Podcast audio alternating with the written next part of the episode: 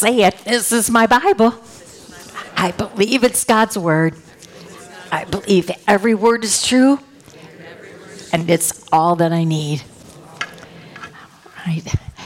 Chapter nine. I mean, it's it's kind of a, a different uh, kind of chapter. It's a necessary one, but you know, we've come off last week it was like oh just love that noah. I just i mean he just almost seemed perfect. And and um, it's not that he was but when he walked with god that phrase i just hope none of us forget. When we walk with god when we when we sense that he's there and we we're living accordingly when we know we're in right fellowship with Him, and we know that. I can't say that enough. I personally know when I'm walking with God and when I'm not. I mean, it's it's so evident in in my attitude, in my direction that I'm heading, and and uh, it's just so clear that walking with God is is the phrase. And and now when they walked out of the ark. I mean, I'm still taken, aren't you, by every time God told him to do something like, you know, build this monstrosity and it's going to rain for 40 days. You know, I mean, it was all such an unusual and almost, almost, you know, too much to comprehend. I mean, it was overwhelming. It was almost ridiculous. And yet you saw that phrase, and he did just what God told him to do. No questions, no doubts. He just did it. Now, isn't that a goal? I mean, we, we get asked of God sometime to, to either be or, or to do the way we think, no, I can't, I can't possibly do that. I can't possibly act like that. I can't, I can't be that. And, and he says, Yes, you can. Because I, when you walk with me, you know I'm there. And, and then, then we see how tonight he starts, you know, the, eight of them are out of the ark and things have changed. Even though the, the world has been cleansed, but yet, you know, the eight are still, they're still, you know, they're not like Adam and Eve when there was no sin. I mean, we're still living in sin filled world. And they're, even though they're righteous, God knows it's to, it's to, it's to get bad again and it does. But right now, he sets up some more responsibilities to them. But he starts this chapter by saying, And God blessed Noah. God bless Noah. And that, that word, I just want to talk about that word a minute because um, how many of us love that song um, that called The Blessing? you know it's from it's from numbers numbers and in that song i think why do we love that why does that seem to grab our heart and and you hear that it's it's just exactly the verse of scripture you know when it talks about Eh, the lord bless you and keep you, make his face shine upon you, be gracious to you. You know, and then, then it gets to that harmony where, Amen, so be it. And then it goes on to say, and he is with you in the morning, in the evening, and, and he is before you, and he's behind you, and he's next to you. And then it gets really personal when he's in, and he is faithful. And you, it's our responsibility to pass it to your children and their children and their children. In other words, this whole message of, of Jesus, the blessing of God, is to be passed from generation to generation. So that word blessing is, is such a gift. It's, it's an extension of God's grace. It's, it's a protection that he, he gives. It is just not only a good word, but it's a securing, it's a very securing word. And, and you know, it's kind of like the song reminds us too, is that may his favor be upon you. And when God gives a blessing, he is setting his favor. And we should think that that's a real compliment. And that should um that should make you then want to live the way he has has demanded us to live. He's, he's blessed us. So god blessed noah and his sons. So you know he's reminding them i'm right here. I'll be in front of you behind you and next to you but I need you to be faithful to the next generation, and then they will be faithful to the next generation. This has got to continue. So he's putting big responsibility on Noah and those sons because they need to start all over again. And then he says, too, that look at be fruitful, increase in number, and fill the earth. And then verse, three, verse 2 the fear and the dread of you will fall upon all the beasts of the earth and all the birds of the air, upon every creature that moves along the ground, and upon all the fish of the sea. They are given into your hands. The line that intrigued me was the fear and dread of you will fall upon all the beasts of the earth and the birds of the air. I mean, so a whole different kind of relationship with the creatures, with the animals.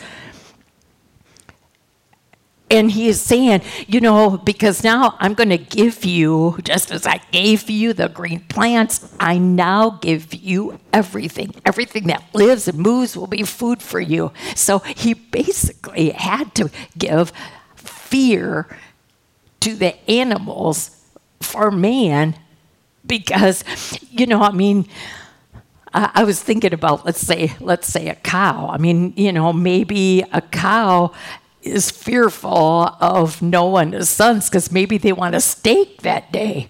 You know, I mean, you know, there's got to be a whole different before. You know, they couldn't they couldn't eat animals. They couldn't do that. So now the whole everything is permissible, and so that does change the relationship. And for whatever reason, God says, All right, this is the way I now give you everything. But you must not eat meat that has its lifeblood still in it. Now, oh, you know, that too is puzzling for me. I mean, I didn't quite know what that meant. I thought, oh, shoot, I like my meat medium rare. I like a pink and maybe even the little, little red juice running through. Maybe that's, you know, and no, no, the more I looked at it, it doesn't mean that at all. You know, I know this is almost barbaric, but, but there were, there were people God knew that would just kind of eat, eat meat from an animal that was still alive, almost like cannibalism. I know that sounds gross, but the more I read on it, it's really true. And he's saying, no, you are not to eat anything with lifeblood in it yet. You know, it's too bad sometimes he has to even give some of these instructions, but see, he knows the depravity of man and he knows what they're capable of extending themselves to. I mean, when and even to that, you must not eat meat that has its lifeblood. And for your lifeblood, see, now he's moving into, um, and for your lifeblood, I will surely demand an accounting. I will demand an accounting from every animal and from each man, too. I will demand an accounting for the life of his fellow man.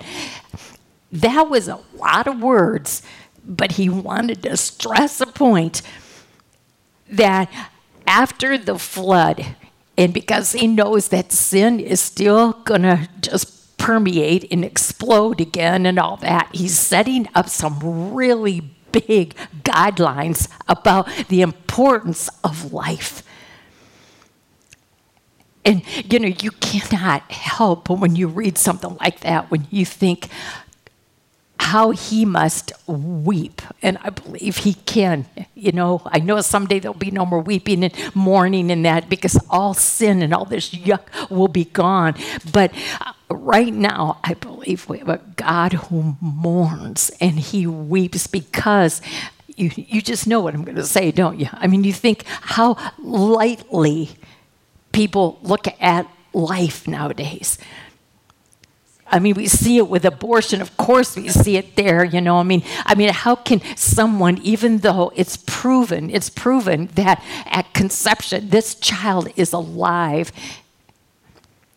and and because maybe it's it didn't come at an opportune time or it's inconveniencing or whatever, whatever crazy excuse they can give, they just think nothing of it and how this has to break God's heart. As he said, he, I think it's because he knew he knew that someday we were going to be doing this. And so he says, I want you to give an accounting. You life is important. In fact, in fact, I want you to give an account even of animals. Just know that when I create something, it is valuable and for you to think it's not. I mean, you think of even the the the shootings on the news. I mean, drive by, innocent people. I mean, even children. The drive by shootings. They kill someone in the house, a baby in in the crib because a stray bullet just. I mean, you. How? What is the deal? But God knew. And so he puts up these laws, and then he goes farther and he says, Whoever sheds the blood of man, by man shall his blood be shed. For in the image of God has God made man. I mean, this is this is something. Remember how when in when God made Adam, it said he breathed into Adam. He breathed into him the breath of life. He breathed into him a soul. And and Adam and all of us are made in God's image. And it's not to be taken lightly. Now, some people love to take that verse six and they love to make it, well, see, God put a stamp of approval on capital punishment. And, and you know your views. I mean, we could we could debate it all night long on whether it's what God intended or what. But you know, if, if you don't mind just bearing with me, I, really, really, in fact, even yet this afternoon, after doing three classes already, I'm still sitting there this afternoon, really thinking this through. Because it says it, doesn't it? That whoever sheds the blood of man, by man shall his blood be shed. It's very clear. But I go back and I think God never, never intended for man to kill each other. He never wanted it. I mean, even with Cain and Abel, I mean, we saw it by using that story. God really taught us a lesson, didn't he? How, how when emotions get out of control. I mean, he was, it was, his heart was wrong, and that is why his offering was not accepted and nothing to do with what he gave. It was his heart condition. But he was so jealous of Abel. He was so mad. And so feeling sorry for himself that he let that anger turn to bitterness and bitterness turned to hatred and hatred then turned into just escalated to i'm gonna i'm gonna plan how i can get him in the field and i'm killing him. God never intended. Now i know when when god handed down cain's punishment and his judgment God didn't take his life. You know, that's that's something. Now, I know it's it's pre-flood, so maybe things were different, but God did not. He said to him, He said, all right, He gave him chances. He gave him so many chances to make a different choice. I mean, even to the end, after he killed Abel, where's your brother? A chance for him to say, Oh, did I really blow it. You know, I mean, it, it still would have been a, a, a sin he would have had to pay for, but he would have known he did it. It was his choice. And his heart wasn't right. I mean, to accept that and acknowledge that, God would have worked with that. But because he went into self pity and what God said, you are going to be, you are going to be cast away you cannot live right here. You have to be sent away. And all he did was feel sorry for himself. and he made a final choice. He walked out of God's presence. You know, that, those words, those two words, too late, and we talked about that last week with the flood and, and how God said that's enough, and, and He chose these eight righteous people who walked with him and he he saved the the world basically through these eight and because of his heart condition he obeyed. Noah obeyed. And they had they had so many mocking and ridiculing and, and then last week to me one of one of the highlights for me to acknowledge Noah's heart was after going on the ark when God said, Come, come onto the ark now. And the eight of them went on the ark, and then it didn't do anything for seven days. And there they sat with those howling mockers out of like you you are you are nuts. And it proves it look at nothing's happening. And they just sat there and they just trusted God. But when the rain started, you know, did they hear did they recognize voices who were now trying to get in and it was too late? We talked about how the ark represents the cross and, and how there will be a judgment, not like, and we'll see tonight, the covenant was made. We, we won't lose this earth through a flood and that, but there is going to be, there is going to be accountability. There's going to be a judgment. We're living in the day of grace right now, but there will be, every sin will be recognized. God hates sin. And that's We've said it over and over. That's why Genesis is a book that people just want to toss out because it's so exposing. It just exposes how, in our own sinful human nature, how self just wants to take over. We want what we want. So, what is that? I think God put that in there because He never intended for people to kill each other. He expected them, and I think Jesus kind of nailed it in, in the Sermon on the Mount in Matthew 5. And you know those verses where Jesus said, I know you've heard. I mean, you know, when Jesus said that, he was talking to the, you know, Jews that had, had those, you know, they had the first book of the Bible and they knew. But you know, everything is always, even though God said it, they take it a little farther. And you know, that's what human nature does. We just want revenge instead of handling it when when we should handle it, when when someone either does something to us or we've done something to them or whatever. We have moments like Cain that we could change there's there's a timeline in there that you you can make difference. It doesn't have to get to killing right away. And, and you know, I don't think sometimes he's always talking about actual literal killing. He's talking about relationships that we have, and that is so prevalent today. I hear the horror stories of because someone said this and, and we revenge back, we want to retaliate. And then we, when we retaliate, we always want to make it a little worse, a little harder. So it's, it's just, unfortunately, this is the results of a sinful nature. It's, sometimes I can even say that, that we're guilty of, of uh, approving someone's failure more than their success. And, and this is just when you really are honest I think a chapter like this exposes us for, for really how we are because sin changed everything. So when he made that, I think he's saying, and when Jesus said this, and he said, I know you've heard those lines, but we, we never wanted you to get to that. We wanted you to, to handle situations with, with the way Jesus handled us while we were sinners and didn't even realize it. He was willing to die for us.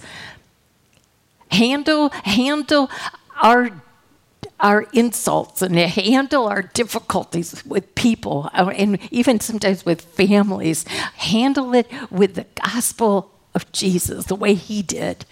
That's what Jesus said. He said, I know you've heard an eye for an eye, tooth for tooth, but I'm going to tell you, I'm going to tell you that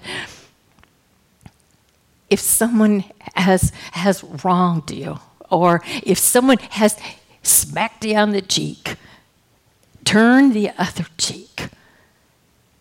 And then he also he made reference, and this was really fascinating to me. So I checked it out. Maybe you know knew this already, but when he said, um, "And if someone wants to sue you and take your tunic, let them have your cloak as well." I mean, it's just totally opposite of what human nature wants to do. But then he said this. If someone forces you to go one mile, go with him two miles. I, I didn't know what that meant. I just always passed over thinking, well, we're supposed to be gracious. And, but there is a, there's, there's a, a real story to that. In that day, Roman men, if they had to travel and they had to carry a backpack or something heavy, it was nothing for them to haul a Jew, a Jewish man, and say, I want you to carry this for a mile. It's your it's your responsibility. We demand it. It's part of it's you just have to. There's no question. And so this Jewish man would have to stop whatever he was doing and carry that for a mile. And that was, you know, that's what Jesus was talking about. So when he said it, people knew because you you know that those Jewish men thought, God, this is terrible. This isn't even right. I've got to stop what I'm doing and just haul his stuff for a whole mile. And Jesus is saying, How about it that, yeah, you do the mile, but then after that mile, that's because you have to do it. How about saying, Hey, I'll take it another mile? Can you imagine that Roman man who hears that. I mean, that's unheard of, that behavior. He, he knows that's probably why he's doing it in the first place, just to get them angry. And then you come across and you say, you know what, I can, for a gift to you, I'm just going to take it another mile. Let's go. I mean, I bet that Roman man sat there with his jaw dropped. Jesus is trying to make that personal. He's trying to say, Did you ever, instead of retaliate, did you ever think, you know, you might be able to change the whole feel of this whole thing if you go the extra mile? Makes pretty good sense. This is this is what Jesus expected. This is what God meant. And I think he's saying, and if you don't, if you don't value life and relationships and you wanna you you're just you know, you're just going to blow a fuse and it's just going to, you're going to pay back and you're going to revenge and retaliate and it's just going to cause all the worse. And even get to the point where you are out of control and you just, like Cain, you kill. And then that's when this law comes.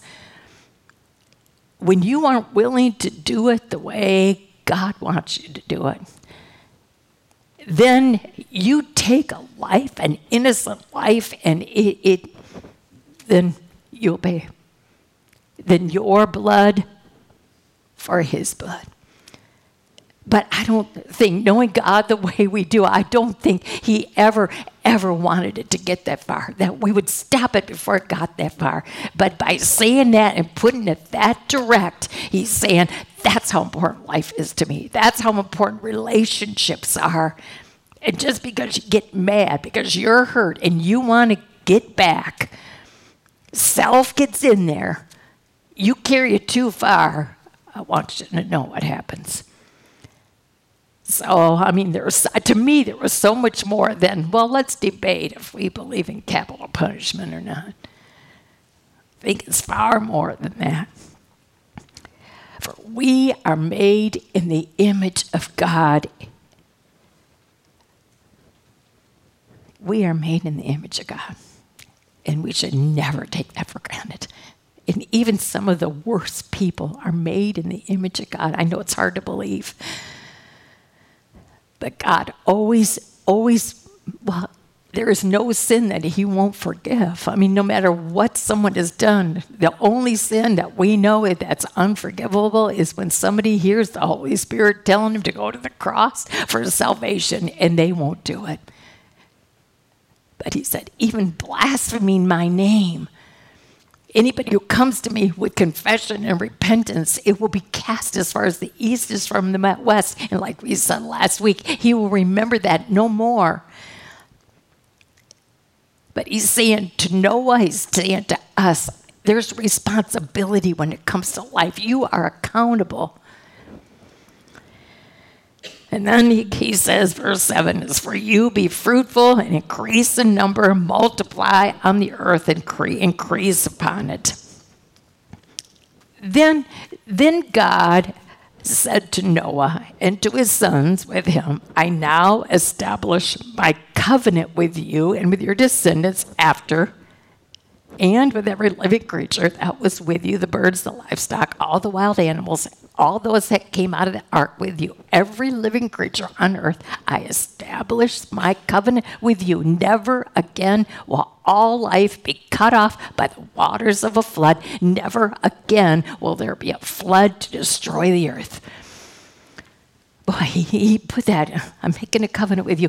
And that's another word. I mean, it was like the word blessing. I just wanted to I just knew there was something really, and maybe it's because that, of that song, that blessing from number six, when God blesses and He makes sure we know that that He is with us. I mean, how many times in that song don't you hear that? And He is for you, and He is for you, and He is for you.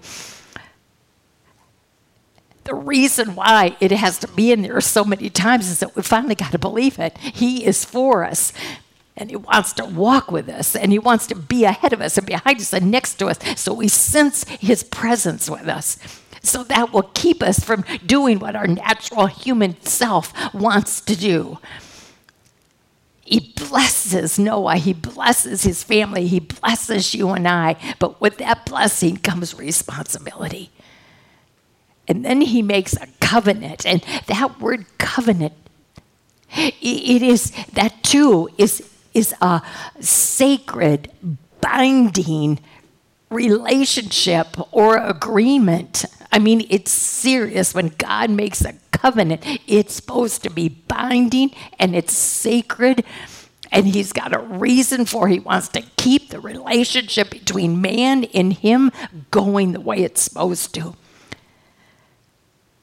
I found seven covenants and I thought, seven covenants, well, that's, that's the, the, the complete number. And these covenants take, take us from Adam all the way to eternity. I'm going to tell you what they are. The first covenant that God made was with Adam. And he and he said to Adam, this is a covenant he made with him. He says, You can eat anything you want, the only thing, and he started this, we've talked about this many times, a reminder God knew even before the fall, he said, I'm putting these two trees in the middle because I want you to make a choice. I don't want you to obey me and love me by a mere pushing of a button and you just do it. I want you to love me and obey me and listen to me because you know who I am and you want to. So he said, you know, I want to put, I'll put these two trees in. It's going to, and if you disobey, then you will die. And I still, I still today think that Adam thought, what does that mean? That word wasn't even heard of then, but God, we have it, we have it in there. Somehow God revealed to, to Moses or to Adam, or, or you know, he had Adam tell Moses. I don't know. No, could Adam could have told Moses, but I mean, God revealed either to Adam or to Moses that that this is the, this is so important that we understand God's principles right from the start. He put it right down there. We have proof that before the fall, he even set this up. Then he said to him, But there's going to be one tree you can't eat from. And so the covenant is you can eat from any other tree, but you can't eat from that. That that is that was the covenant he set up with him.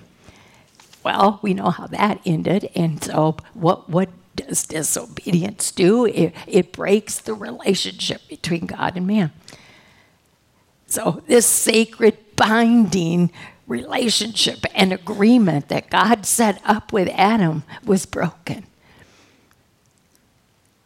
covenant number two, to me, these covenants are just so, the, their middle name is grace.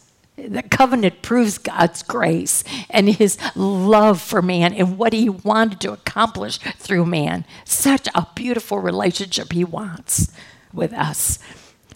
Covenant number two, he preserves, and that's what we're do we did last week. The covenant he made last week and then this week about not destroying the world.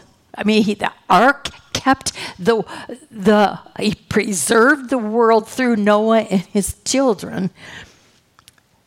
And then he made this covenant about I'm not going to do that again. That covenant did not mean that that the world would be perfect and he'd never have to do anything as drastic as the flood. I mean, we know for a fact that that he means that there won't be another flood. He won't destroy man and and animals and creatures with a flood, but we do know that we're going to be a part of a new earth someday. He will get rid of everything that's been exposed to sin, and he's going to He's going to make every wrong right.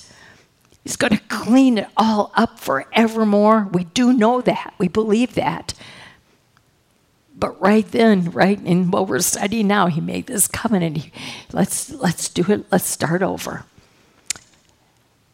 He made the covenant with Noah, and then and then again we see from from this lesson and, and if, when you go into exodus and all that you just keep going and you, you see that man just doesn't want that sacred binding relationship with god and they just walk away from it. And anytime god is could have said that's it.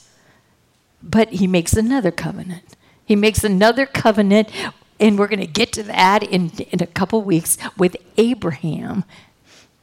And he says to Abraham, he says, I am going to take your childlessness and make out of it a nation as many as the sands of the sea and the stars of the sky. And through that nation, we know comes a Savior. Another binding, sacred relationship. And it's true. Abraham has a son Isaac, who has a son Jacob, who then has a family of 70, and they go to Egypt because of a famine. And then, then we know that they go eventually into captivity with the Egyptians, and for 400 years. And Jacob's name is turned into Israel. And so now we have this nation of a million plus people, and they're called the Israelites the nation of Israel, the nation God purposely formed, his people, that through the nation of Israel comes a Savior. But they still they of all i mean we, we read how and i say this so many times but in judges i mean the, that generation after joshua didn't even tell the next generation. This whole blessing thing shot out of the box. They didn't tell the next generation. They didn't even they didn't even know who's moses? Oh what happened to the red sea? They don't even know that. And it's because no one told them.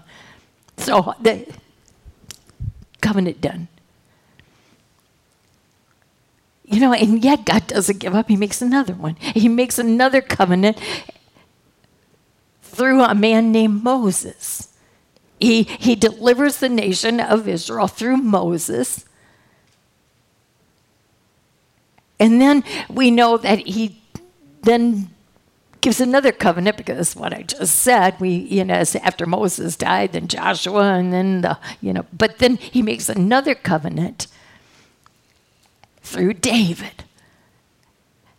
The line of David. He, he, I wrote this down. He promised an eternal shepherd and king. He used, he chose the man named David, David, who was a shepherd and he was king who represents our shepherd and king.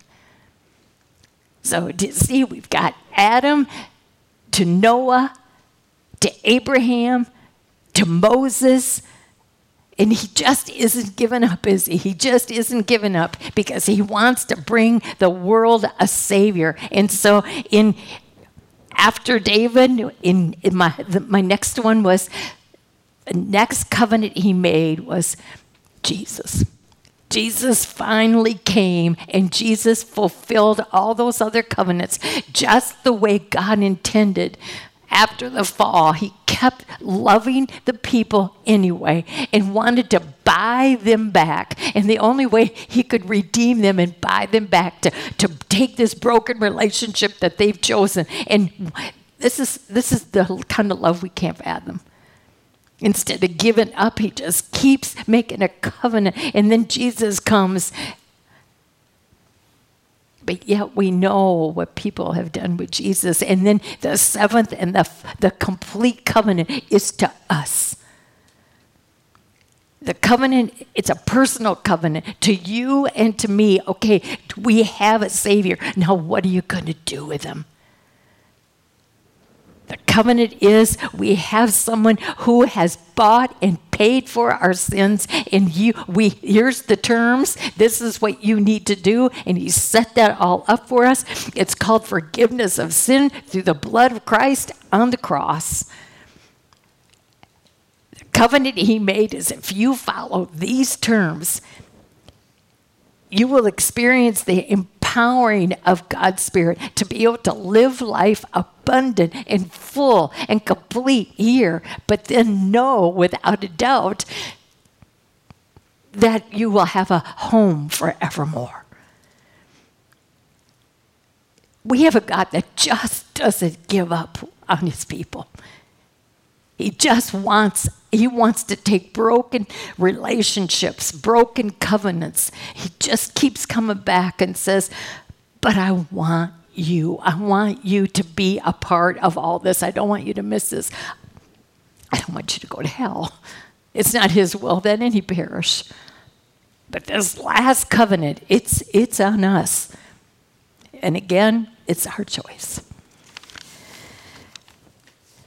So, verse 17, I mean, we, we, we, we know that, well, verse 12, and God said, This is a sign of the covenant I'm making between you and every living creature, a covenant for all generations to come. I have set my rainbow in the clouds, and it will be the sign of the covenant between me and the earth. Whenever I bring clouds over the earth and the rainbow appears in the clouds, I will remember my covenant between me and you.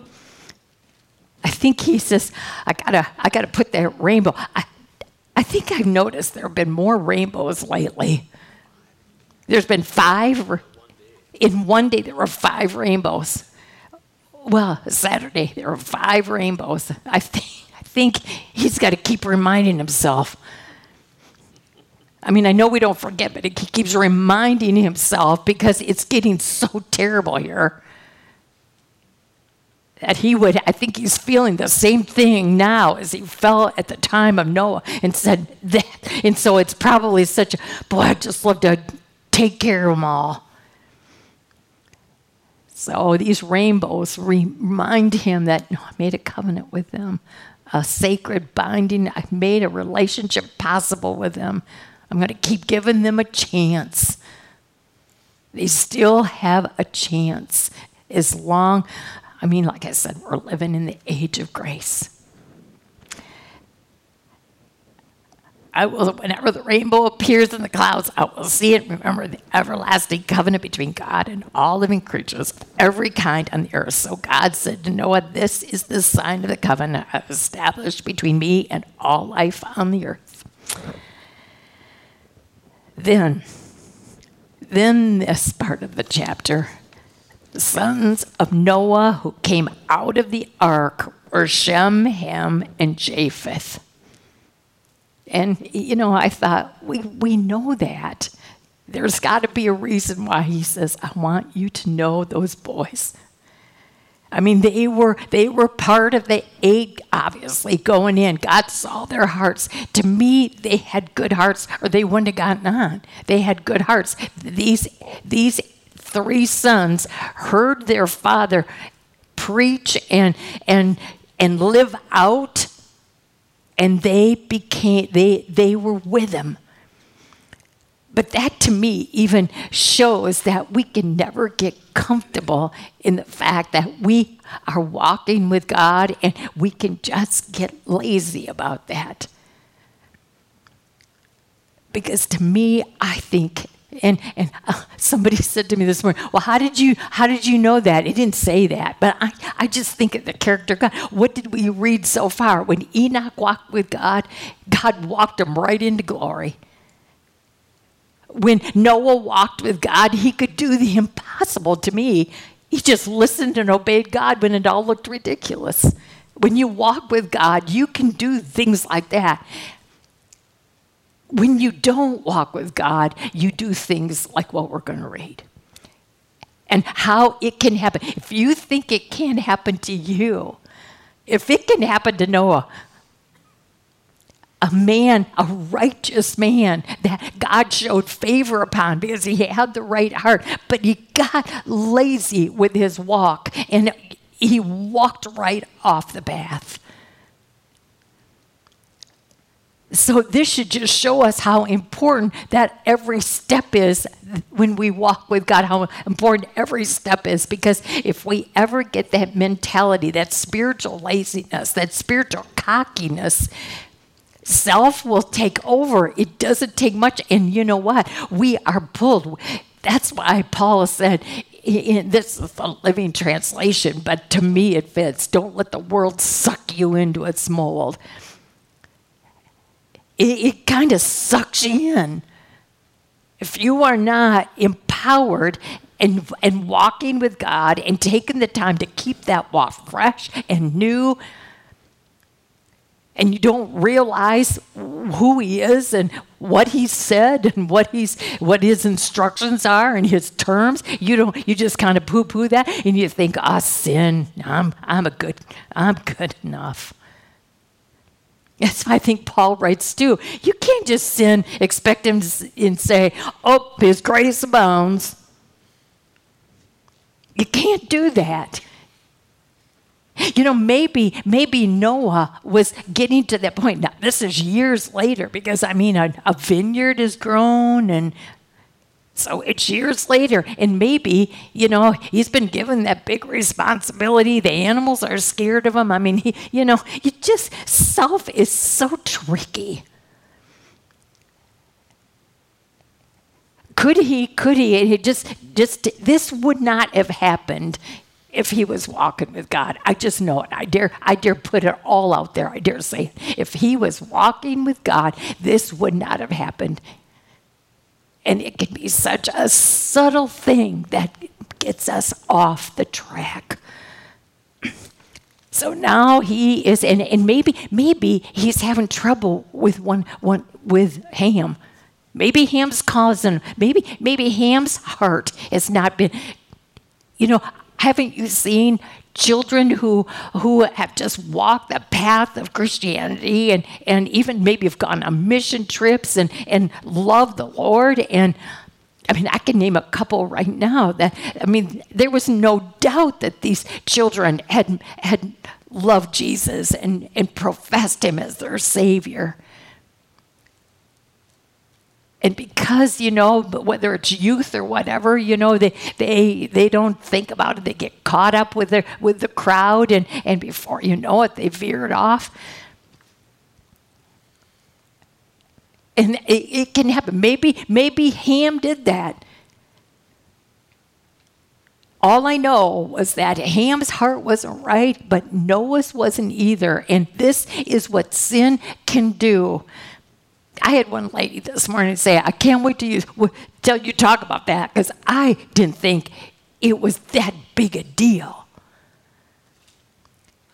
That punishment was so horrible. Why in the world? It's just not big a deal. And, and in my mind, I'm thinking, and I did say it later when I taught the lesson, I did say this if you think that's not a big deal, then you have watched in, in our day and age, you've watched sin just start to take over and, and we've just started to excuse it. And that's what sin will do. And this is what I think God is trying to tell us in these, even in these first chapters of Genesis. He's trying to say, I'm, I'm setting, setting the tone here. This is the, exactly the way I want you to live. And if you don't, I want you. He puts these people in these stories for us to see this is what happens. That's why I prayed so tonight that somehow you and I would make this relatable to whatever. And in I thought, boy, this is going to be a humdinger a night. We're going to tackle abortion, capital punishment, and alcoholism. You know, what a fun night. And in this way, it is important. It is important. And so I, I, I am going to see and help you see, I hope, the danger of this because look at this is what it says. It says Noah, man of the soil, proceeded to plant a vineyard, and when he oh the vineyard grew, and now now he reaps the harvest, and when he drank some of its wine, when he drank some of its wine, he and this is another thing you cannot just over you can't just read over this and think it's not that big a deal he took some of this wine and he became drunk. That's right there. No matter what version, what version I looked, he became drunk. And that's where you got to take a look. And, and so the dangers of too much to drink, and, and, uh, and the reason I, I come down a little heavy on this is, and I'm not trying to make anybody feel you know, I'm not trying to pressure you. I'm not trying to, you know, this is your business. But I just feel that it's something that we have got to talk about because it's in there and in the words that are used. And and so I did I mean, it's, I've experienced alcoholism so much in my family. And so, and I've watched what it's done. And so, you know, I'm going to tell you a couple of things tonight that, you know, I I prayed about it and I really wondered, you know, I mean, you know, I'm going to just lay it out there for you and I, I think it's involved in this lesson that God is saying, I'm trying to show you that human sinful nature just just loses control and then the damage I'm trying to keep you from being damaged and from families being damaged. And so I, I searched why, why, why does, why has our city turned into a brewery on every corner instead of a church on every corner? It's just gone that, you know, we just moved we just moved it right over and it's where everybody conjugates now. And and why why is it so prevalent today? Why has it made such a drastic change even in our little community? Well, one is it's just the social thing to do. And how again it sucks you in now, you know, I've told you, you know, and my brother is an uh, alcoholic. He, he is, he's recovered for 30 years, but he still classifies himself as an alcoholic. And, and it started, it started with him with one can of beer when he was in high school right across the street. Because it was the social thing to do, it was the cool thing to do. And it started with one can, and because, and, and again, I think science and health has proven that that in certain people, it is like a magnet that you just then can't get enough. And then I've watched what happened, the results when that one can of beer, eh, the trouble that he, he, he got into, or, or the, the things that he lost. And it was all because of that social, but then it just became that addictive kind of behavior, and he couldn't stop. And I've watched him cry when he knows that, because that one question, remember we said a few weeks ago, does our influence, does that affect the next generation? And we so quickly said, oh, yes, of course it does. Well, then we better see how serious that is. And I watched him cry because of, of the pain and I think this is what Noah is feeling too. He realizes because of my mistakes and my addictiveness and my behavior in this, it doesn't just affect me, it affects the people who I love and who I care about. And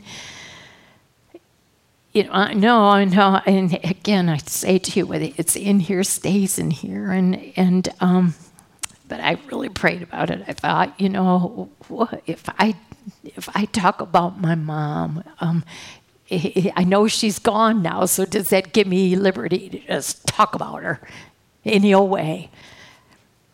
And I really think that what my mom might be experiencing now, and she would give me permission because she wants to be like Noah and let my mistakes maybe help someone else. That's what I'm believing because I love my mom. But she had a problem.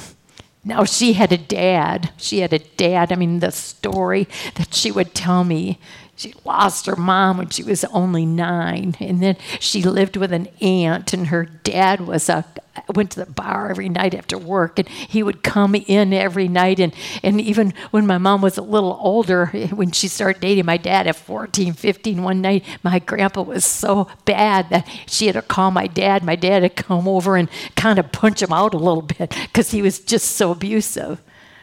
So I know she came up the hard way. But instead of seeing the damage that my grandpa did to his family, she got sucked up into it. And, you know, it got to be, and, and my dad, you know, they, my dad didn't think there was anything, there wasn't a problem, but they both, they, but my mom, I, we talked to her, I talked to her so many times, you know, and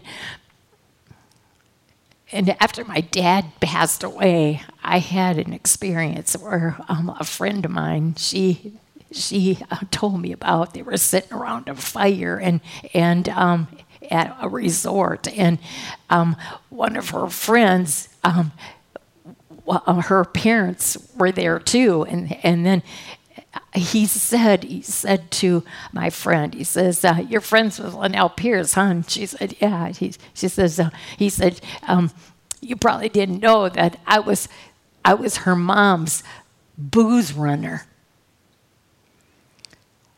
See, once my dad was gone, and I, I would do anything for my mom, I really would. But that was the one thing I said, I can't do. I cannot do that. And so uh, I knew she had to be finding someone. But, it, you know, did it hurt me? Did it embarrass me? I wasn't. I wasn't consumed with embarrassment. I was. I was just so hurt. I thought, boy, you know, I knew she had a problem, but to have to take someone off the street, so to speak, to be her booze runner, because her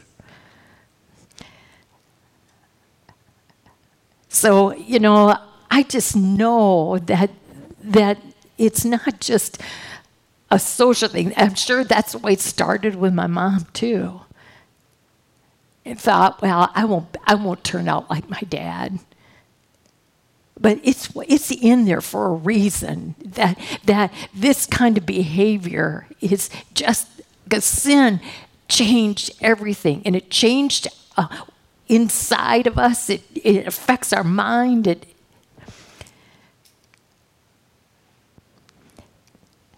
Another reason it's so prevalent is because everybody's stressed out. Everybody's so stressed. Everybody's got a bazillion problems, and for uh, to be able to escape, it's the at least for geez, at least for the evening. Just let me escape from my problems. It's all for the wrong reason. And you know, Paul, Paul had a verse, Ephesians 5:18, and it's just a couple liner, and it just makes so much sense. See, this isn't a new problem. We all have weaknesses, and you know, uh, and addictions aren't just drugs and alcohol and that, but it's when we lose control and this story has just so many facets. And maybe you're sitting there thinking, well, I'm so glad we don't have that in our family or whatever. But there's always something. And, you know, Proverbs 20 eh, eh, and 23, Solomon talks about that. In fact, he even, he even makes it, he even says, that that oh it's so red and enticing in that glass yeah, Solomon even says that. I mean, it, it looks almost irresistible. And maybe, and maybe some people, maybe some people can handle, you know, but I still say you got to be careful because in, in, I'm telling you, you it's really got to taste good. I think about knowing how it is in in our family. I have to stay away from. Can you imagine? I'd be a lush. I know I would. I know I would because because it's just the way I. It, well, if, if a little is good, a lot's a whole lot better. And I know, so I. And and so you know, um, Solomon talks about that in Proverbs, but but Paul talks about it too. So you know, it, it's all through Scripture, and this is what Paul says don't don't don't feel you need to escape or if you're stressed out and you just need something to numb you do not get drunk. Do not get drunk with wine which leads to debauchery. So i looked up that word and it, it's unholy living. It's loud. It's probably a lot of cussing it's crude talk. It's out of control behavior. You don't even realize. In fact, when my brother stopped drinking, he, he asked Tom and I a couple of times, and, and I won't say it in his language because because he just put it laid it right out there. He said, "Did I act like that? Did I really act like that?" He didn't even know it. What what what people do when they're drunk, they would never do when they're sober. So Paul addresses that. He says, don't do it. Don't do it because it leads to that kind of behavior. You don't even realize it. You would be sick if you knew what you did or what you said. Instead, he said, instead, here's your choice. When life overwhelms you and you and you just want to get numb for a while or whatever, or you want to escape, I mean, just you, you, you still have to, the thing is, the next morning, you still have to pay the consequences. But Paul's alternative, his alternative is instead, instead, be filled with his spirit. Go to his word. Be filled with his spirit. When life is overwhelming you, go to his word. Hear his promises. Listen to what he says that he can do. get back on the right walk with Him because He's for you and He is ahead of you, He's behind you, He's beside of you. He is there to walk every step with you. You've got that choice. And Paul says that instead of this, try this. Because you know what happens when you're filled with the Spirit? Instead of debauchery, you, you have love and joy and peace and patience and kindness and goodness and faithfulness and self control. That's a little bit of a contrast, wouldn't you say? So that's what Paul says. Ephesians 18, if you want that verse. Um, alcoholism is a depressant. I'm sure you've heard all this. It's a depressant. It loosens you up to then act the way you would never act. You lose your self control, you lose your judgment, you, lose your wisdom, you even use your, lose your balance a lot of times. But the Spirit is a stimulant. The Holy Spirit is a stimulant that will, that will always make things better because that's what those nine fruit are. So look, it says he became drunk, and then, because do you think Noah, do you think Noah would ever have done this? I said this to you before. Do you think he would have ever done this if he was walking with the Lord? He wanted, because this, when, look at, he got drunk, and then picture, I'm sure you did picture this He's laying there. He's laying there, and he is drunker than a skunk, and he's he's naked as a jaybird. I mean, that's humiliating. I, I, I just know, I just know that he would never do that if he was walking with the Lord. And then, and then you watch, you watch Ham. You watch Ham come in and he he thinks I'm sure he thinks it's a joke. I, I mean, according to the ancient Hebrew, he took delight in that. The ancient Hebrew text says that he took delight in that. He comes out and he goes to his two brothers and says, Oh, you wait till you see the old man. He's not so perfect after all. I mean, you talk about disrespect and mockery of a parent when you're supposed to honor them. He made a mistake. And, and Ham just loved it. There's something wrong with his heart. When you, when you want someone's failure more than their success, something's wrong with your heart. Now, Shem and Japheth, they didn't think it was so funny, did they? And I know sometimes when people hear stories, and, and I, I know when that man told my friend, he laughed. He thought it was so funny. Yeah, I'm Lynnelle Pierce's mom's booze runner they're laughing. I tell you, it wasn't funny. And this wasn't funny.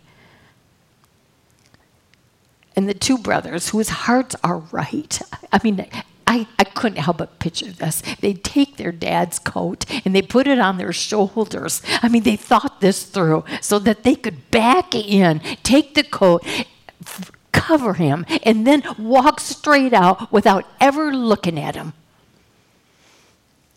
Now, that's honoring your parent, even though they made mistakes.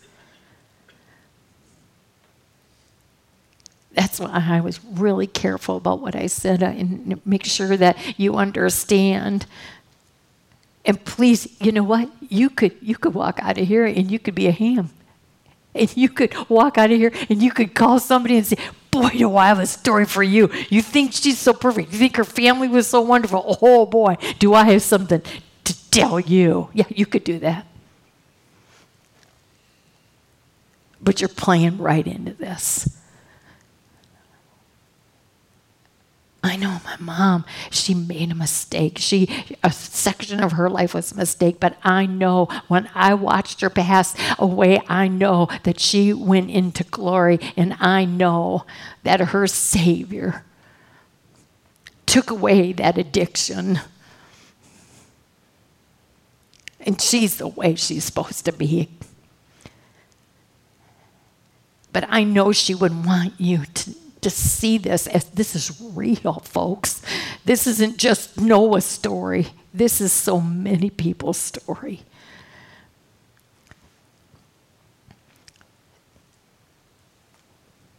So then, I mean, look at you. cursed be Canaan. Cursed be Canaan. And, and this is where you think it wasn't cursed on Noah. Noah hands the curse down. So Noah woke from the wine and found out what his younger son had done. And he said, Cursed be Canaan. The lowest of slaves will he be to his brothers. He had to come down hard. He had to come down. But I think he is experiencing the punishment of watching his influence on his sons. He, the, his, his sons watched him flounder. That's why, you know, you, you can never, your job as parents, grandparents, it's never done. And even though you can't tell them what to do, we are so responsible for making sure that our influence is where it's supposed to be so they can see that. I mean, what's the matter with with parents when they think it's okay for themselves to do it but eh, no their kids mate and when they grow old I mean, Tom and I, we just we this was one subject that I really stood firm on, and and he he totally agreed with me. But I said, I never want our boys to be able to say, "Yeah, but you did." If that doesn't keep us going with our walk with the Lord, it's still for our kids, even though they're as old as they are. Our influence is still major. I mean, there are times when when I've had to go to my boys, and and my instinct is to say, "Don't say anything. It's just going to make trouble, and they're just going to get mad at you."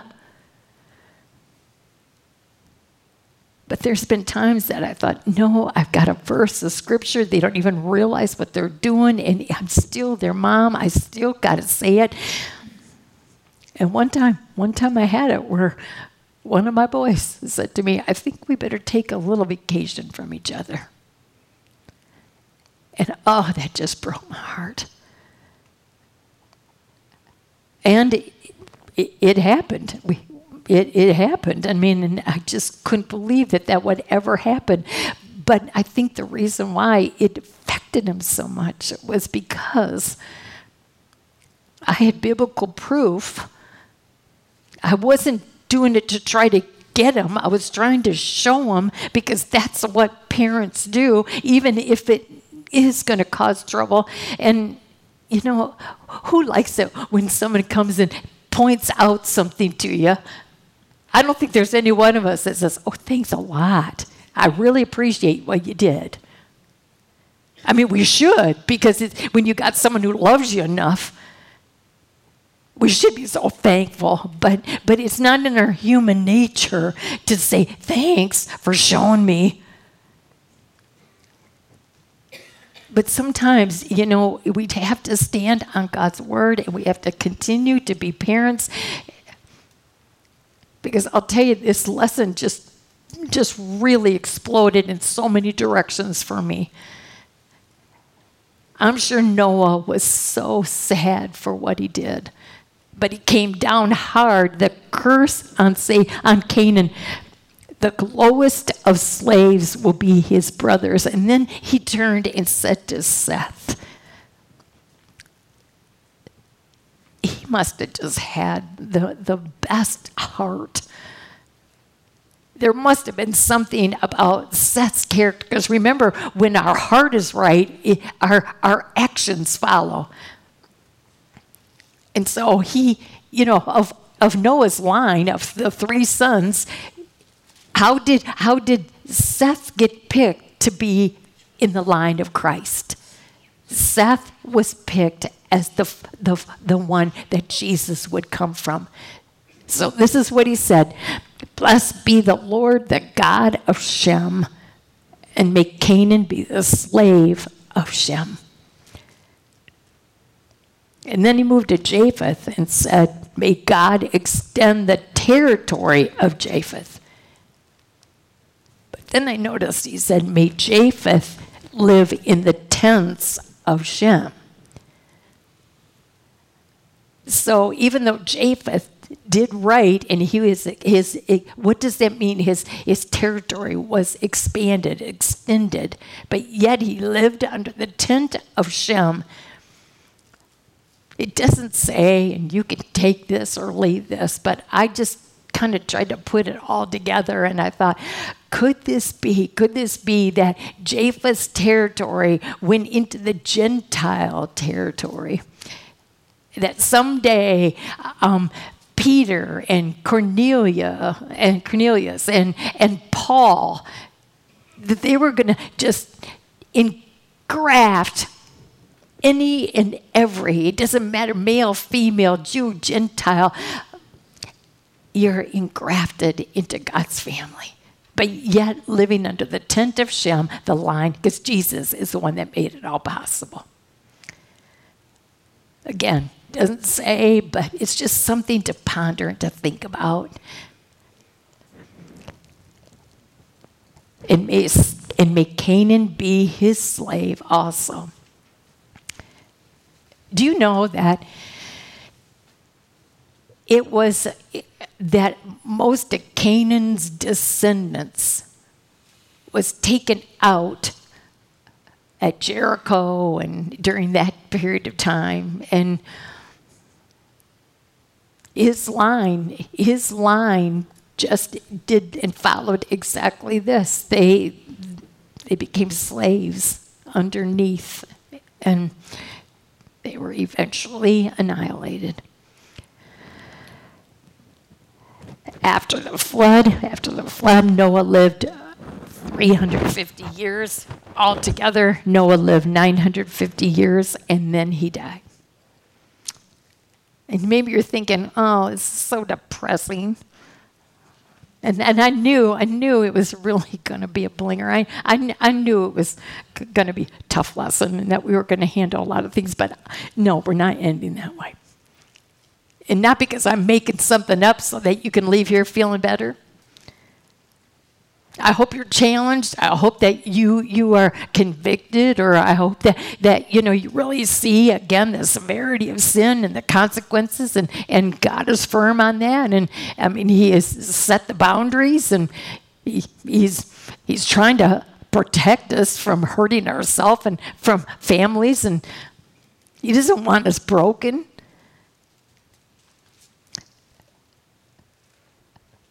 So I found, I went to Hebrews. I went to Hebrews chapter 11. And you know as well, as well as I do that that chapter is just full of all the, it's just full of all the, and by faith, and by faith, and by faith, and if you get to the seventh verse of Hebrews 11, and by faith, Noah you talk about how he can take mistakes. And when you are heartfelt and you confess and you repent, and repentance means you don't want to do it again, he then brings us back into that beautiful covenant, that beautiful binding, sacred relationship.